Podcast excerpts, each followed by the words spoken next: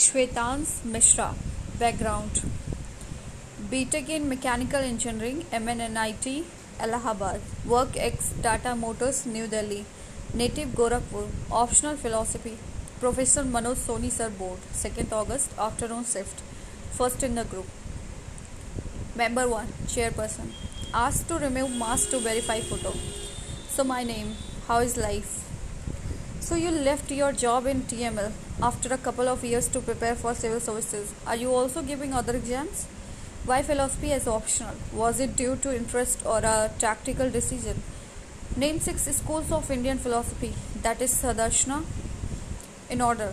Name various Vedantic schools. After more than 70 years of independence, has India been able to fully utilize its soft power? Member 2. Lady member. Meaning of name. Tata leader who inspired you most. What was most prominent leadership lesson you learned from him? What strategies would you follow to promote soft power in abroad? Number 3. Does your interest extends toward socio-political political philosophy also? What is the relation between democracy and socialism? Have read book titled Democratic Socialism, also mentioned writers, but I am not able to recall. What is the relation between FR and DPSP? What happens if conflicts arises? Name the judgments related to it in order. How EVs benefit in reducing carbon emissions. Member 4. Why the EV market is not picking up. Continuing with constitution, what provisions for power devolution between center and state? What happens in case of conflict? What are various environmental protection laws in India? What is the forest cover in India? What's the trend?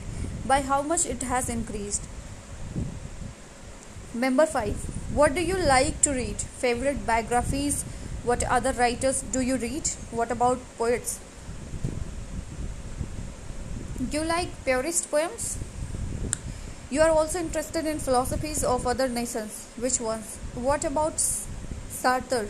Have you read philosophical books like that by Ayn Rand?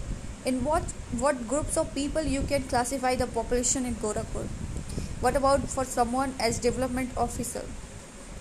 In reference to your statement on diaspora, what do you think are reasons for attacks on Indians in African continents?